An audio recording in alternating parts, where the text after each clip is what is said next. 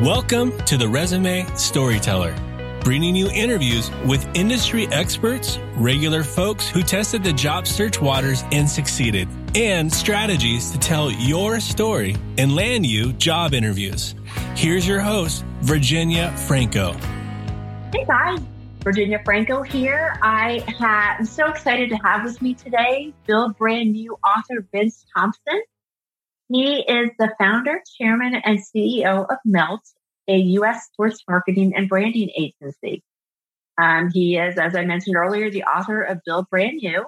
Um, and as an award winning brand builder and sports marketer, he has worked on brand strategies for well known brands from Coca Cola to Aflac. He was named one of Atlanta Business Chronicle's most admired CEOs amongst the 500 most influential Atlantans by Atlanta Magazine the American Diabetes Association's Father of the Year, and one of Sports Business Journal's Power Players. And lastly, he was uh, named by BizBash as one of the top thousand people in the event industry. Um, Vince, we're here mostly to talk about your book, but I am, could not be more delighted to have you here. So welcome. Well, thank you, Virginia, and um, greetings from Atlanta. And it's always an honor uh, and a privilege to be able to um, talk to industry leaders such as yourself and share whatever advice I may have to help. Yeah, so I'm in Charlotte, not too far from you, but um, my audience is really around the world, um, but mostly uh, mostly job seekers. Um, mm-hmm. I'd love, you know, you heard my very brief bio, but I would love to hear if you could give me just a quick overview of what you do, how you came to the role, and, and what prompted you to write your book. Yeah, I um, I've just I've had a very blessed life. I uh, I grew up in very rural Lower Alabama and had what I describe as a maybe Mayberry esque um, uh, childhood. If uh, your listeners know Andy Griffith, then yeah. just a small town with one red light. My dad was the mayor. He had a grocery store. Uh, but I just um, I loved to play sports. I loved to watch sports, and then um, I uh, Uh, loved to write back in the day. You could write your sports heroes, and that was the time when they would actually respond to you via the mail with autographs and things. And so, unwittingly, was crafting, you know, my career and my love, you know, even at eight to 10 years of age. And then when I went to Auburn University, the biggest place I had ever been, I was completely overwhelmed by the number of people. And I figured out there was kind of a caste system there immediately. So struck a chord that like, you know, hey, I'm going to have to outwork them and outthink them and uh, out hustle. Fortuitously, my first journalism class, because I just went to be a sports writer and I was going to go to, you know, move to Mobile, Alabama and be a sports rep- reporter. And, and, um, oh, you had your path all mapped out, sounds like. Yeah, well, well, yeah, yeah, uh-huh. yeah, yeah. Well, you know, people plan and God laughs, right? But, but, um, but, um, then I had a fortuitous encounter with, um, uh, the guest instructor in my first J class was the head of sports publicity, and he talked about Bo Jackson and Charles Barkley and all these uh, the sideline in the press box. And I said, you know, hey, I got to be there. And after class, I, you know, instead of packing up my my uh, satchel and going to lunch, I went up to him after class and said, hey, I want to I want to volunteer. And he said, come over this afternoon. And that started, uh, you know, this amazing forty year uh, path, which um, you know, led me to, I had a great career in Birmingham for 15 years, had an entrepreneurial scratch, wanted to dive into the deep end, uh, moved over to Atlanta, sight unseen, didn't know a soul with a newborn and started oh Melt. God. And um, because I thought my ideas and hustle were better than most. And so um, had an amazing 21 year run. We have represented Coca Cola for 21 years, but my passion um, is to help uh, others in the uh, inspiration, uh, aspiration, employment uh, areas. Uh, you know, just based on what I've been through and what I've had to sacrifice and compromise. Uh, if I can help make anybody's life, you know, easier in the professional environment, then um, then that's a good day for me. So, in terms of helping others, I mean, you've said a couple times, you know, the need to to out hustle and outperform, and is that sort of what you see as this next mission to help others figure out the best way to do that? Yeah, I mean, coming out of a COVID or post-COVID world, you know, it, you know, hopefully we get to the other side of it. I'm starting to see a few green yeah. shoots along the way. Um, I, I think there's never going to be a return to the quote unquote normal. I'm not sure what the quote unquote new normal will be, but I view this as a golden age, almost a renaissance uh, for many, many years where there's going to be amazing new opportunities for um, employees because everybody's consumption habits and everybody's way of thinking and doing business literally shifted overnight. Oh uh, my gosh, yeah, you're right. It flipped, it flipped what we the tradi- traditional on its head. I, I mean, literally overnight, because like I'm kind of known for bringing in crazy ideas and crazy thinking, and I would get thrown out of boardrooms uh, frequently. Uh, and now I'm getting calls back and saying, you know, hey, maybe that wasn't such a bad idea. And so everybody is rethinking uh, and reshifting, and, and, and literally, so I think that uh, the landscape now is completely horizontal, and we were all born on the same day in a you know a, a COVID era. Uh, professionally, so everyone's sort of starting with a clean slate. Yeah, and how many times in your life can you do that? No, you're right, and um, I, I love that mindset perspective of the no, the there's going to be a new normal. We don't know what that's going to look like, and we're all we're all starting in this unknown space. Right. Um, so, in terms of skills that people need for for whatever this new normal looks like, like what what skills do you think people are going to be looking for? Well, I think there's going to be a lot of intangibles. And I think it's going to be, and there's one litmus that I'm laying out for anybody I'm interviewing is what did you do to improve yourself or others during COVID? So, did you binge watch, binge drink, get under the bed, or did you truly try to do something with your time to improve yourself professionally or personally? And then were you able to maybe translate that into helping others? And then be able to tell that story to a future employer to show them what you're made of and what you could become as a, as a potential employee for that organization. So I think it's going to be obviously, you still have the traditional things, but I think you now have a chance to hit reset and tell a completely different story about who you are and the value that you bring to a situation organization. I know that I took advantage of that and have, are still continue to take advantage of that to its fullest. No, and I, you know, I um, when I interview clients, I, I am now asking them, tell me how you supported the company, your employees, your your customers during COVID. I, I agree with you. I think companies want to know how you can support them in good times and in bad. Um, mm-hmm.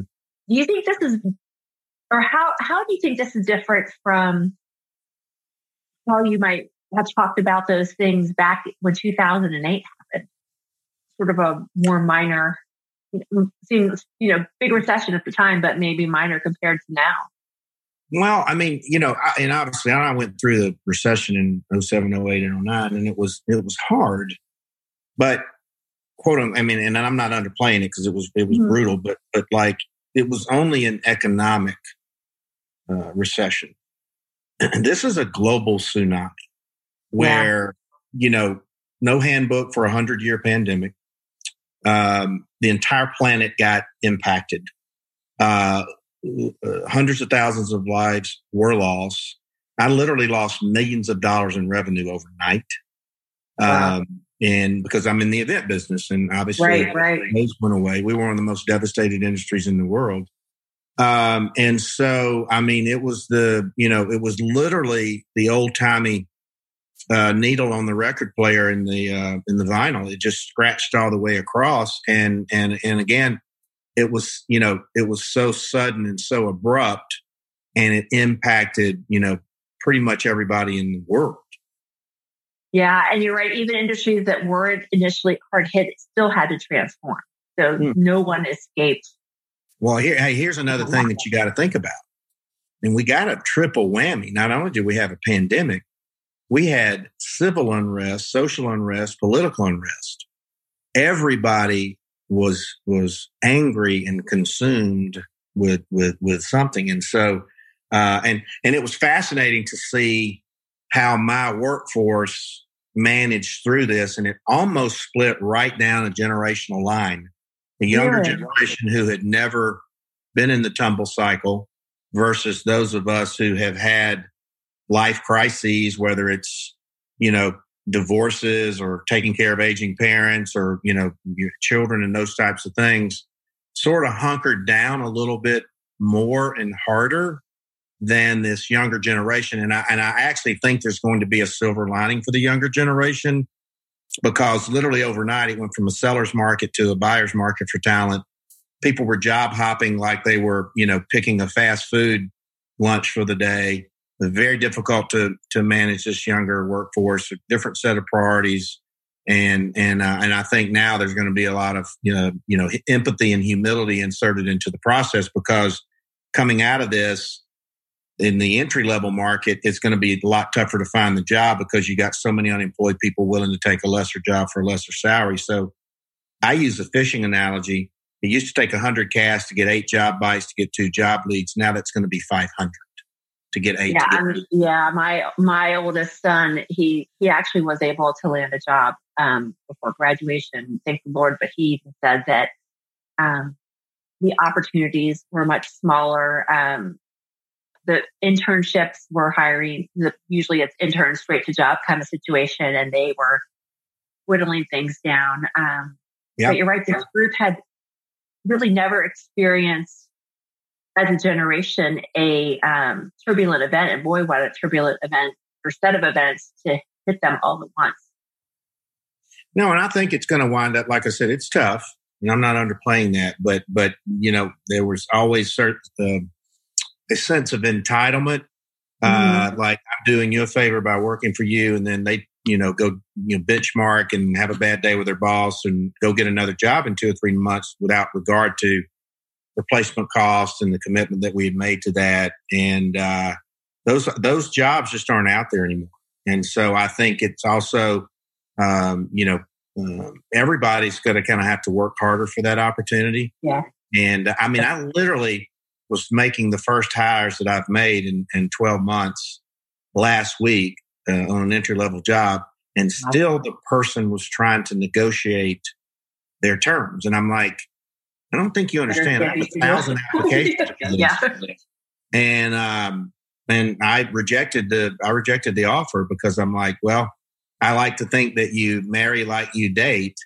And if there's a red flag waving by the ocean, don't go in there because the undertow is going to suck you in. And I just said, you know, look, and their their response was, well, I was always told at college that I needed to negotiate. And I said, well, there's two things. First of all, these are people who've never met a payroll trying to tell you this. And secondly, this is a hundred year pandemic and you didn't have any negotiation room and, and you should have kind of sought somebody out that had a little experience and common sense. So again, you're going to hear these stories, but it's not necessarily a bad thing because that individual will never forget uh, That's that, right. Yeah. lesson. Yeah, I think this has given a lot of people a whole lot of humility, um, entry level or not. Um, so, well, I know, yeah, I, I, know it has for. I know it has for I me. Mean, exactly. Waking careful, up every day. because you might be wish, missing it. Yeah. Um, so you know, you mentioned earlier that you know the that we're going to need new skills. Um, then we talked about some soft skills that we're going to need. How do you mm-hmm. feel like, you know, what's the best way for people to go about learning them? Um, it's not too late to learn, even as we're hopefully in the end days of this pandemic. But what are your thoughts on that? Well, I think two or three things. I think one, I think you now have a chance to really kind of step back and you know and see what you're passionate about. Whether it's planting tomatoes or cooking or uh, you know delivering meals on wheels. And so think about some things that you are passionate about. And think about that list that you always keep that says you know i am going to get around to this one day. But obviously we're we've all we're all on such a giant hamster wheel uh, and then you know uh, just take that first step don't be intimidated by um, the technology and the tools they're all out there they're really, you know, uh, you know, easy to use or easy to learn and easy to understand. And then just think about, you know, practicing that passion and packaging that passion uh, and sharing that passion. And here's my point though, because you're building your brand story. So when then you're reaching out for an employment opportunity, you may say, Hey, look, prior to the pandemic, I was, you know, X, Y, and Z, and, and I decided to use some of this time to pursue and practice my passion. And I packaged my passion. And here were the results of this passion. And so these, these tangibles can then translate, um, into, um, you know, a job. I got, I got a resume today from a, from a individual who, you know, sold, um, ticket packages for all the Atlanta professional teams. But they broke it down and told me that, you know, how they were trying to do it in a distressed environment during the pandemic, how some of these tactics and and and um, and skills could translate into helping my business. So they made an illustration of their their tough times.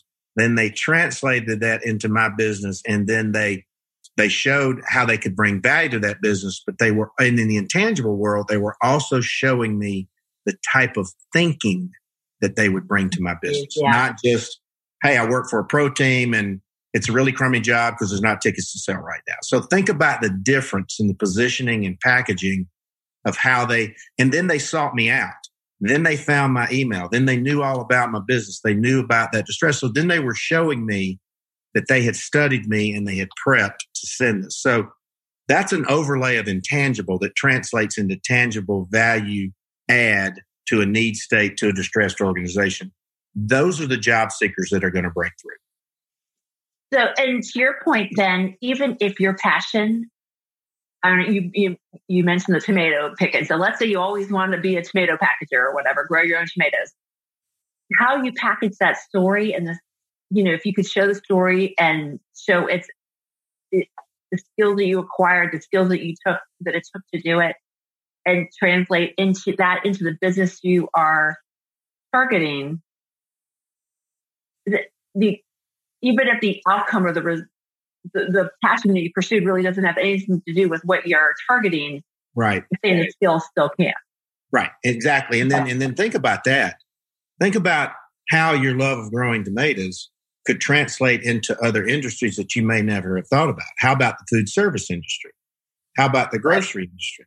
How about the home improvement industry? So, you know, then you have a different story to tell and a different skill set and different set of outcomes and results than, than you would have had less than 12 months ago or 12 months ago.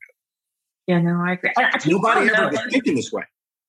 Well, I mean, I feel like a lot of people, and maybe just because I worked with a lot of people come to me because they're just fed up with their jobs, but I do feel like there have been always people that try to do stuff for free explore stuff on the side and use that to make a pivot. But I'm definitely seeing that that mindset is catching on. Right. Um, in part because there's technology now that lets you learn things in a way you couldn't before. Um, and because people had more time on their hands to actually try it. I've definitely seen an increase in people saying, you know what, this has taught me that I, I want to try to do something different. I'm, I'm sick of waiting. Um, So I agree. Well, I, I, feel give, like the mindset was always there, but it's more widespread now. Virginia, I'll give you a perfect example. I'll use myself.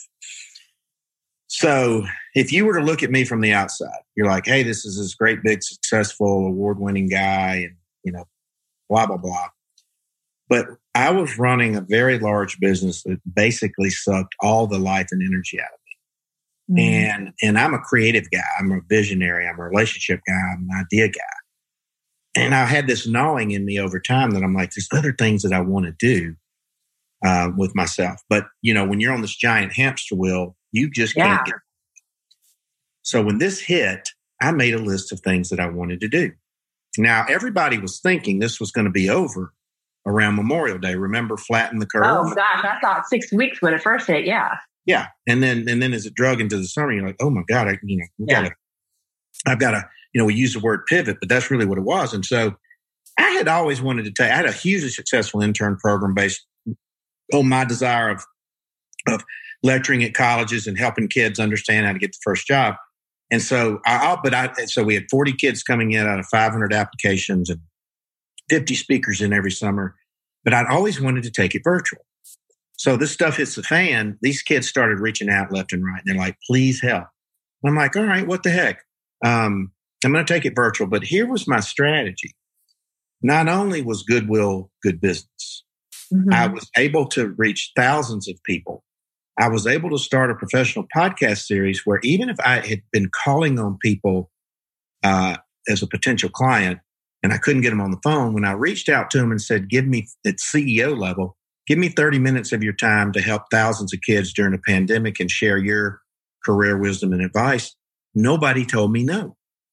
Then, so we started building this audience and then we kept a positive forward face in an industry that's been decimated. And then we had been known as, an, as a great event marketing agency, but we did a lot of other great things that I couldn't convince anybody that we did, like produce content and build media platforms. So then I'm like, well, I'm going to build my own and show the world that I'm a great event marketer, great idea guy, and I created my own media company. So now that I go out and I've completely repositioned the business, and it allowed me to to um, create some some work for employees that otherwise I was going to have to lay off because I didn't have anything right. for them to do. Win win for so, everybody. Yeah. So I mean that was and that was my strategy. And I'm like, well, I've never recorded a podcast, but you know, I'll figure this out. And then then I'm like, well, I've never had a YouTube channel, so we'll figure this out. And then, you know, I clicked on a link in a newsletter that said, if you've ever wanted to write the book you've ever wanted to write, you got the time, do it now. And I found this wonderful boutique publishing house in Charleston. And, but I didn't want it to be some, you know, ego book. I actually wanted it to be practical advice that from a timing perspective was even more relevant now than it even would have been a year ago. And so, uh, I've been able to achieve all those objectives and um, started my own sports business podcast, bought another sports podcast, and then started another agency that when student athletes are going to be able to get paid endorsement money, um, I've got that ready to go in July. And, you know, otherwise I never would have had any time to do any of this running yeah. the employees. Well, and what I love about what you're saying, and you alluded to this earlier, is you didn't let the technology barrier stop you. Um, no, you didn't know how to write a book, but you found someone who could help you. You didn't know how to launch a YouTube channel, but you didn't let that stop you. Um, I, I sort of have always felt like I'd rather try to start it and have my first efforts maybe not be as polished and learn along the way than wait until I become a master of the technology and then launch. Well, what was that or Nike someone who knows what they're doing more than I. Yeah, do what was the Nike ad with Bo Jackson? Just do it. And exactly. and uh, uh, and and I wasn't I wasn't looking to be an overnight success. I was, I would, you know, because I mean, you just don't, unless you're Lady Gaga or LeBron, you don't wave a massive audience. But, but, uh, you know, you gotta, you know, Gretzky says you miss 100% of the shots you don't take. But I was just like, well, let's try something and then let's try something again. And, and we've had, you know, we've had fascinating. Well, the other thing that I did, I wanted to do with the podcast is I wanted to, to have these students in a virtual environment be able to network and build relationships with some of these executives that otherwise they never would have known about. We never it. had that exposure. That's right. Yeah. And we're getting success stories. And so, really? hey, look, uh-huh. hey, look, if I were, if I touch one kid, then it was a, it was a good day. But what if that, and, and, and by the way, what if that kid's parent was the CEO of a giant company, and all of a sudden they say, "Well, hey, who's this Vince Thompson guy? Maybe we ought to be working." You never yeah. know where this is going to go, and if you no, put that you good, you don't. And the technology enables networking mm-hmm. to happen on a much bigger scale. Yeah, LinkedIn's the greatest okay. tool ever in the history of man. Oh my god, it's the greatest database. But and I've always felt like like let the technology be the place where the, the networking starts, but then you can take it to old fashioned right ways of talking. Then you can talk on the phone, talk in person. Um, but use these platforms to get conversations going. Yeah, the st- the standards don't don't go away of how you reach out and you have conversations and things, but the tools um, have definitely the techniques may not have changed, but the tools definitely. I yeah. mean, in the old days, maybe, maybe the younger generation will have an advantage with that because I, you know, they're they're less afraid of touching buttons and they're never they're not afraid that things are going to blow up if they try to play with them. Well, that's why I think it's going to be a golden age for them. I mean, I think they they they are digital natives, mm-hmm. and if you if you just use a, the sports business, you know, I, I, I interviewed the uh, CIO of the NFL the other day, and she said, I don't hire anybody with a sports marketing background. They're either statisticians, engineers, uh, coders, uh, technologists. Uh, we just happen to be in the sports business. And I was like, and then in interviewing, you know, you know, there's mental health, there's fan safety and attendance, there's, you know, wagering, there's fantasy, there's esports. I mean, you know, in my industry, it's going to be a golden age, but, you know, everybody's hand has been forced equally in this environment. Yeah. Well, what advice would you have to someone who lost their job or really has to make a total career pivot but is afraid afraid to try something new so it doesn't know um, it's it's uh, it, you know we're all in this together. Uh, understand that anybody that you're reaching out to um, hopefully has a degree of empathy. Uh, third um, get back on the saddle. I mean it is it is absolutely no overnight silver bullet bullet solution. It's literally it, just use me an example. If you went to my LinkedIn, I've got 20,000 followers. You could spend days mining that Rolodex. Uh, you could listen to the podcast and say, uh, you know, I heard you on Virginia and a great job, Vince, and I'd love to connect with you and those types of things. The, and, and we're all sitting at home. So we all are in front of our screens 12 hours a day um, or, or whatever. And, and, and, and, these opportunities, it, it, again, it's just a fishing expedition. At some point, you're going to bite, but you got to have a story to tell. You can't just say, ah, you know, think about that. Think about that gentleman that reached out to me today. He manufactured a story and he manufactured a story uh, based on how he could add value to my business. He didn't go. The story's the bait, right, for the fishing yeah, he drug it in front of me. And I'm like, well, hey, maybe this guy's worth a look. If he'd have just said, well, I lost my job because there are no tickets to sell to the Atlanta Hawks or Atlanta United and I'm feeling sorry for myself. Okay. Or, or, hey, here's the skills I've learned. Here's how I've been improving myself. And, and I've studied your company and what you do. And here's how I think I can add value um, to your organization long term as you take this pivot. Think yeah. about the juxtaposition. And hey, let me take one more, Virginia, and I know this is your pet peeve as well. You will not believe we have a generic, and it's almost like a, a trick. We have a generic website that says careers at Melt ATL. You will be shocked at the resumes I get that says, to whom it may concern, here's my resume. I need to make X amount of dollars. You know what I do with that? I flush it. I don't even read it. I don't even read it. Yeah. Yeah. It could be the, it could be the Pope. But as opposed to saying, you know, finding Vince's email, congrats on your success. I know your industry's been devastated. Here's who I am and here's how I can bring value. It's a blind date. It's the job. This is not a job application. It's a job process. It's a job audition. And you've got you, the time it takes to pass a billboard on the interstate to get Virginia or Vince Thompson's attention, or we're gone because there's so many people chasing us. I love that that uh, phrase. I'm going to put it on a bumper sticker. It's a job audition, not a job process.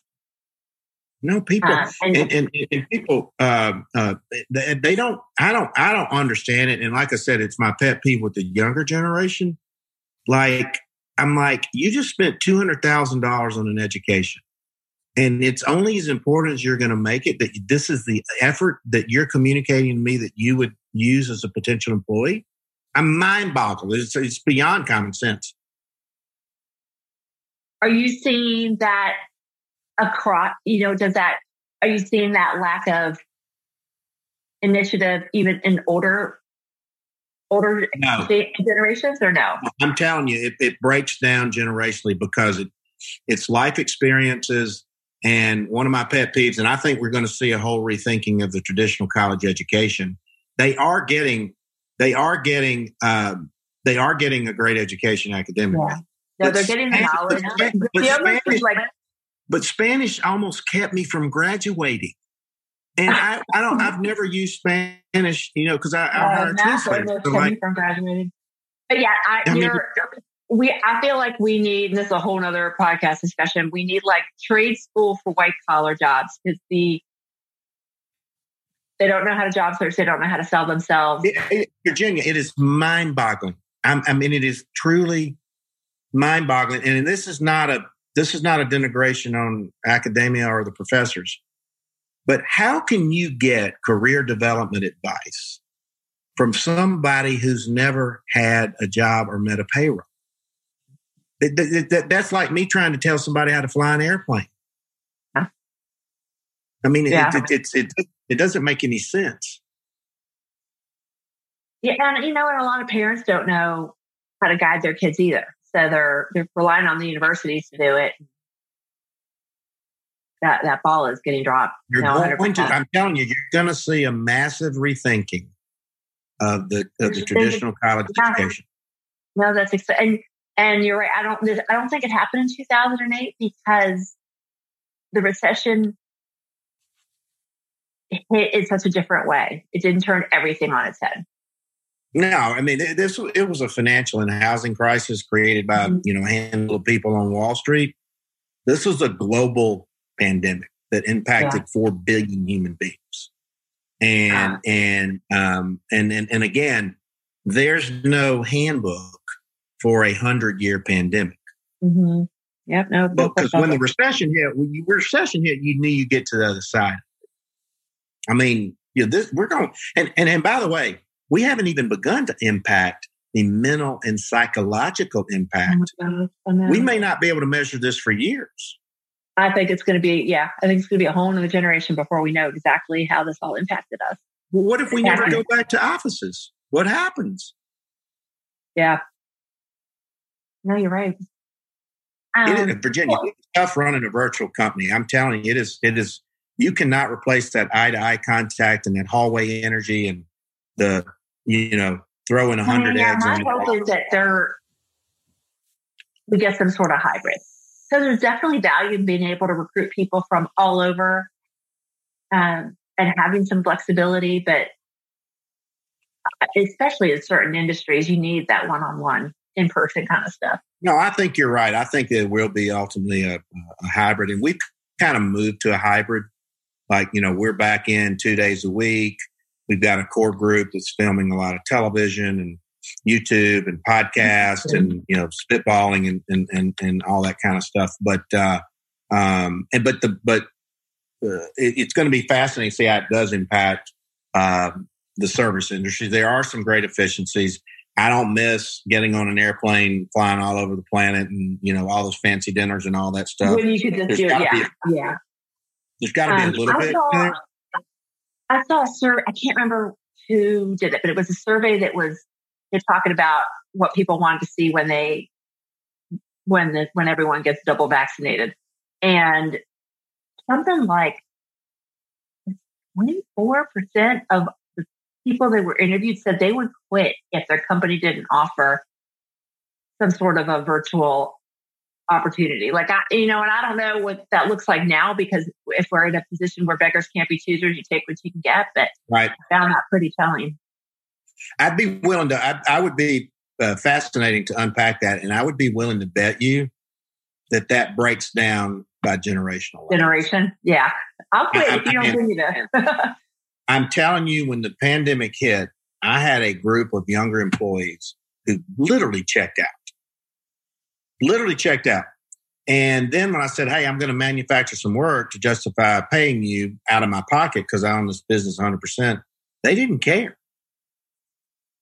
It was it was the, it was the strangest phenomenon, and I'll never be able to. Well, what do you mean they didn't care? Like they didn't care if they lost their jobs?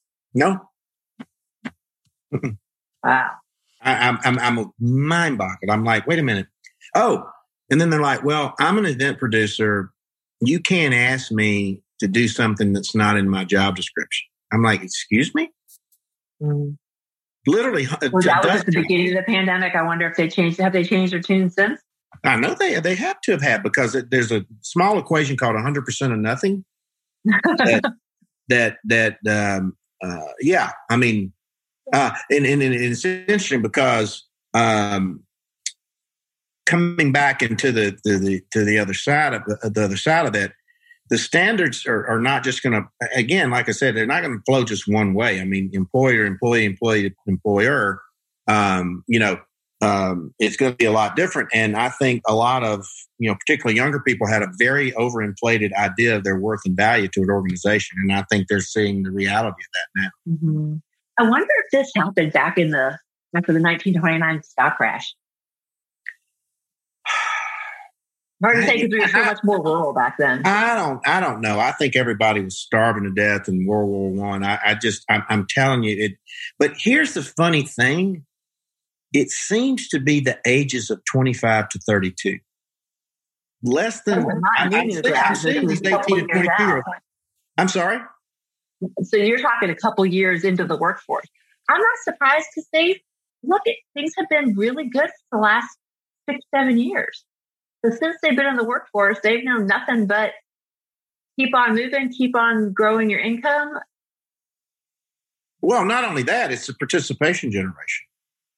Not everybody does not deserve to get a trophy. I learned more of my share of failing and, and losing and getting knocked down on the playground. And I know that's not, you know, politically correct now, but but you learn in trial and tribulation. Hell, everybody can be a hero when everything's good and and uh, that's why I do think because I was really worried about that generation. I'm, I'm less worried about now because they've at least had a taste of the real world. That, that yeah, that, and, and I've read that the Gen Zers, so I don't know, they're a little younger. They were they're old enough to remember how their parents got impacted by the recession, so they are right. They're less they're more looking for longer term um, security. Um, they're they're a little humbler in their vision than I think some of their older peers. Well, here's the, here, here's the thing too. I mean, and, and, and again, like I said, don't mean to be so hard on them, but but like when you're young and single and free and you don't have these responsibilities, you're just going to be programmed to think a certain way because like these people um, didn't live to work; they they worked to live.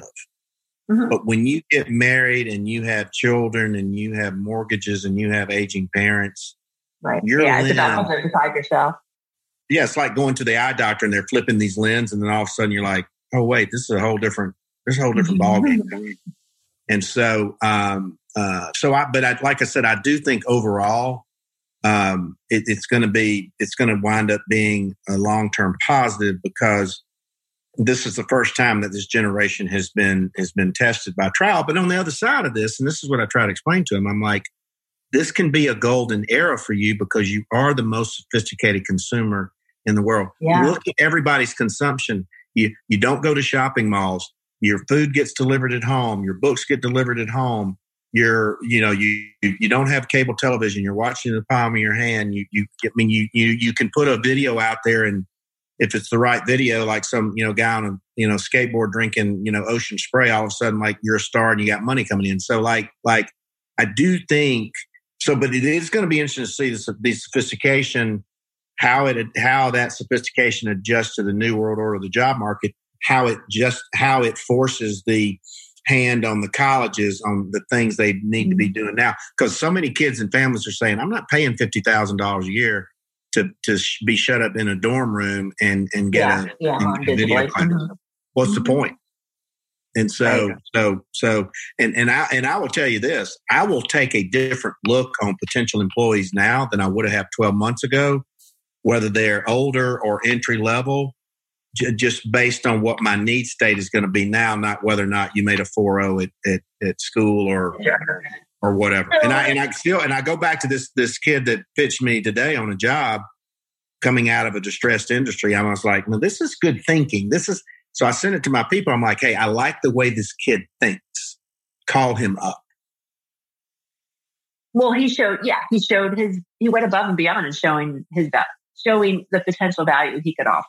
Correct. What what principles? You know, we talk a lot about what's changed, um, but you alluded to the fact that you might start looking at some people a little differently. Um, what hiring principles do you think haven't changed?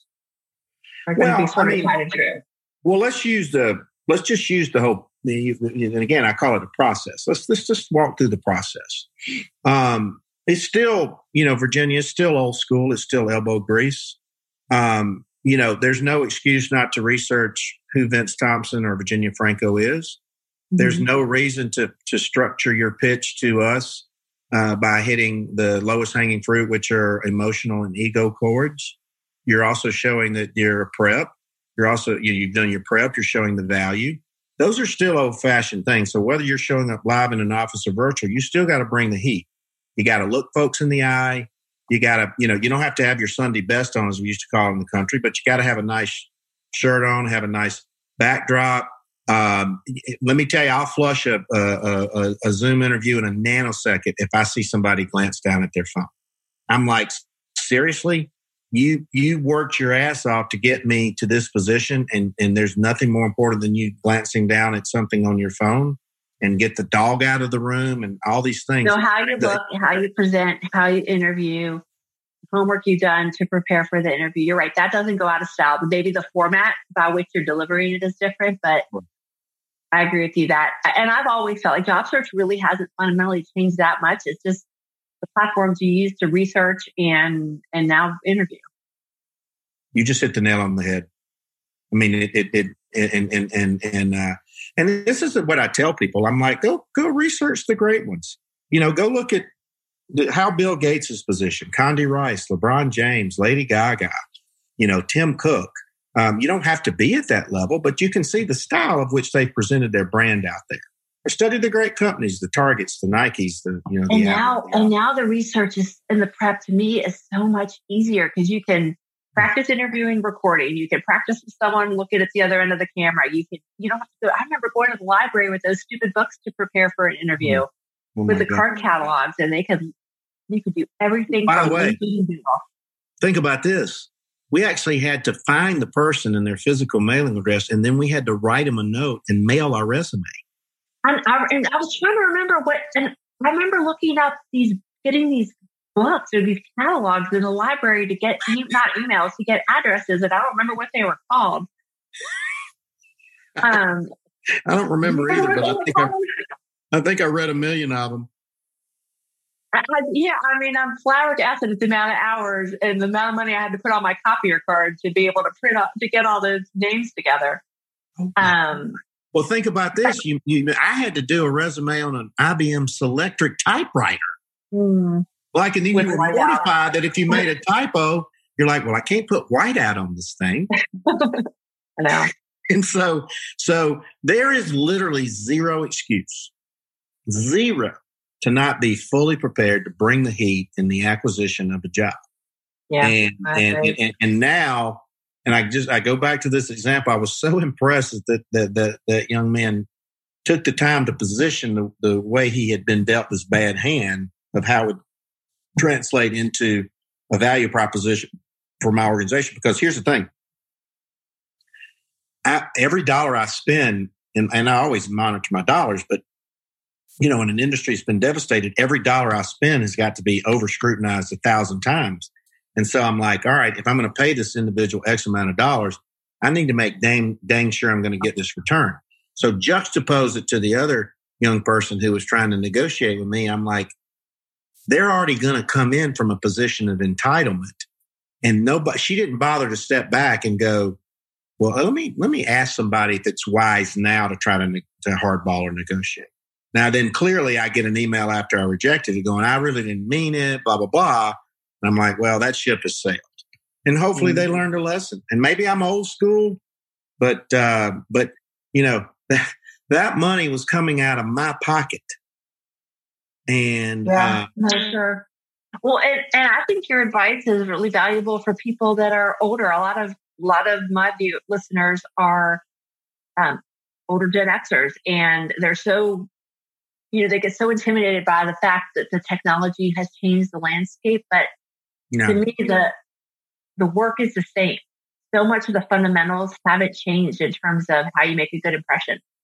Um, it's just you're using the technology to, to to learn and show your skills.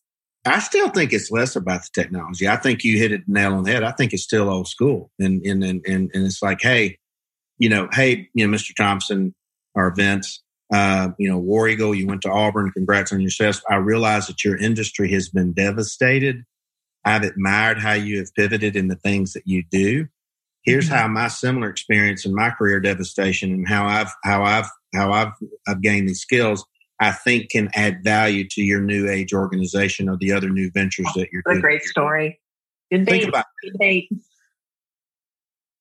Of course, I'm going to take. Hire well, I'm, I'm, I'm, I'm trying to. what if he negotiates with you? Um, I'll probably say beggars can't be choosy because let me just tell you this: I'm taking on business right now that I never would have taken on a year ago because I'm just trying to put some gas back in the tank. Yeah, yeah, right. Because there's got to be a little humility in the process on both sides. I promise you, I'm yeah. So, I mean, and I feel like 9 11, the recession, and now, you know, this, when I think about it, it, the similarity to all of these is it makes you, it disrupts your way of thinking. It makes you think about things, things where maybe I was closed off before I needed to consider. Um, are there other, other, I think, I think this is the biggest, I think this is the biggest ever though. Because yeah. this is forced 4 billion people into thinking differently. Are you still seeing people that are not thinking differently? Oh, yeah. Yeah. Same. Oh, yeah. And, and I'm telling you, it's going to be a very hard time for them. Mm-hmm. Hard time. Yeah, I, I mean, think I think to your point, the people that sort of embrace this as a an opportunity to look and do things a little differently, um, but bring the bring the stuff that was good about the old way and sort of couple it with the with the stuff that could be cool about about this new way, I think those are the people that are going to thrive. I'm going to give you a saying that I live by that I think you will love. Change is inevitable. Growth is optional. Choose wisely. Wait, change is inevitable. Say it again. Change is inevitable. Growth is optional.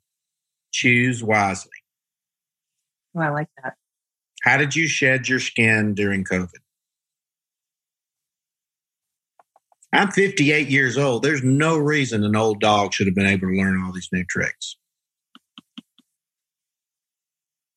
But I told uh, those around me that I loved early on, I'm like, if I don't lose anybody I love, this is going to be the best thing that ever happened to me. Mm-hmm.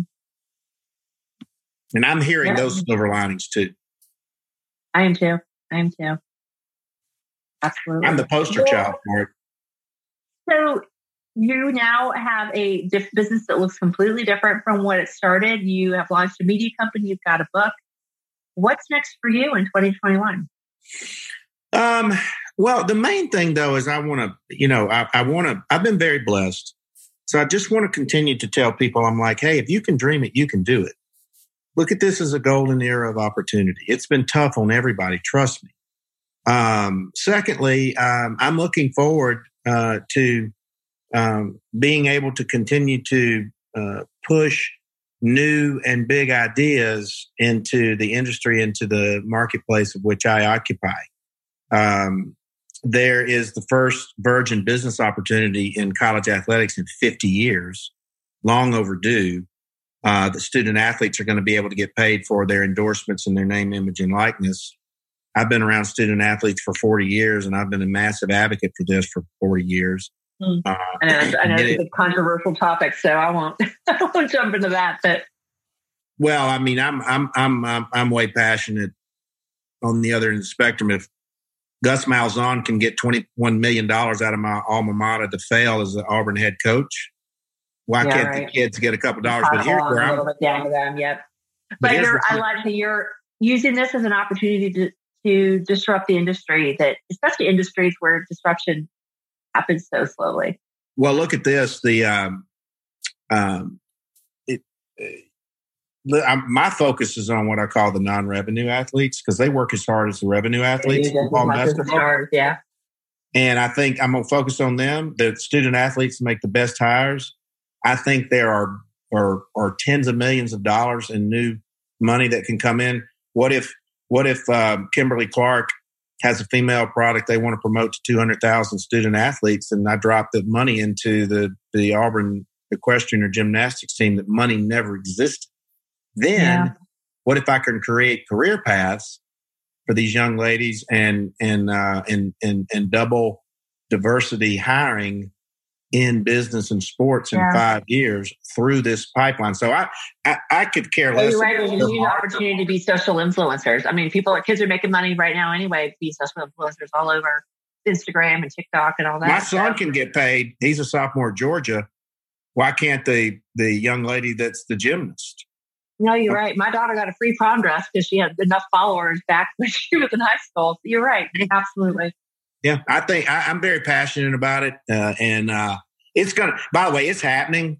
It's happening in Florida on July the first. There is a massive case before the Supreme Court. There is there are multiple bills um, in in in Congress, and with a Democratically controlled Congress, they're going to be more liberal, leaning toward the student athletes, and may have the Republican control with mm-hmm. the NCAA. Do you realize this coming up three weeks in March? The NCAA will get a billion dollars in revenue and they're sitting in this giant Taj Mahal in Indianapolis. And none of those guys have ever, or people have ever met a payroll or understand the plight of these kids. Oh, wow. I mean, give me a break. Mm-hmm. Yeah, no kidding. Well, Vince, thank you so much for sharing. You have given me a lot. Number one, you've given me a lot of um, of uh, mottos that I'm going to type up and put all over my walls. I love it. Well, thank you. Um, but just really, really great advice. Good, good, good mindset shifting stuff. Well, I'm always honored and flattered that somebody would want to have me on, and and you know, particularly you, and and um, you know, if I if we're able to reach and impact, you know, one person, then you know that was a you know that was a good day because you just never know if you put that good karma and goodwill and positive energy out in the universe, it's going to come back to you in some form yeah. one day in an unexpected way. I agree. And I think uh, to your point, this is, this was a golden opportunity we didn't know we needed, but it, I think it could end up being a really good thing. Well, I've walked every day in uh, this local park, Chastain Park, and observed the beauty of four changing seasons. And I'm like, well, has it always been this pretty or right? Just you get to be outside now. It's true. Yeah. And so uh, those little silver linings, you know, like I said, this is I'm not downplaying. I mean, this has been brutal, um, and a lot of faith and a lot of prayer, and um, but you know, you don't drive a car through the rearview mirror; you drive it through the windshield. So you got to continue to move forward. That's right. That's well. I have for people that want to learn more. I have links to to um, how to purchase your book um, your LinkedIn URL, and then um, your corporate website. Are those the best places for someone to follow you and learn more? Yeah, and then uh, on uh, Twitter, it's um, it's hashtag at V I N N Y I N C at Vinny Inc. That's uh, I got a college nickname called Vinny Incorporated because I was always a hustler, and, and, it's and it's uh, fortunately, unfortunately, stuck with me for forty years. I like that very much. Well, then, thank you so much. It's an honor. And if there's anything I can ever do for you or your audience, uh, just hit me up on LinkedIn. I'll try to respond to everybody. That sounds great. You've been listening to The Resume Storyteller with Virginia Franco. To learn more about storytelling strategies to catch the eye of today's online skim hiring and decision makers, please visit www.virginiafrancoresumes.com.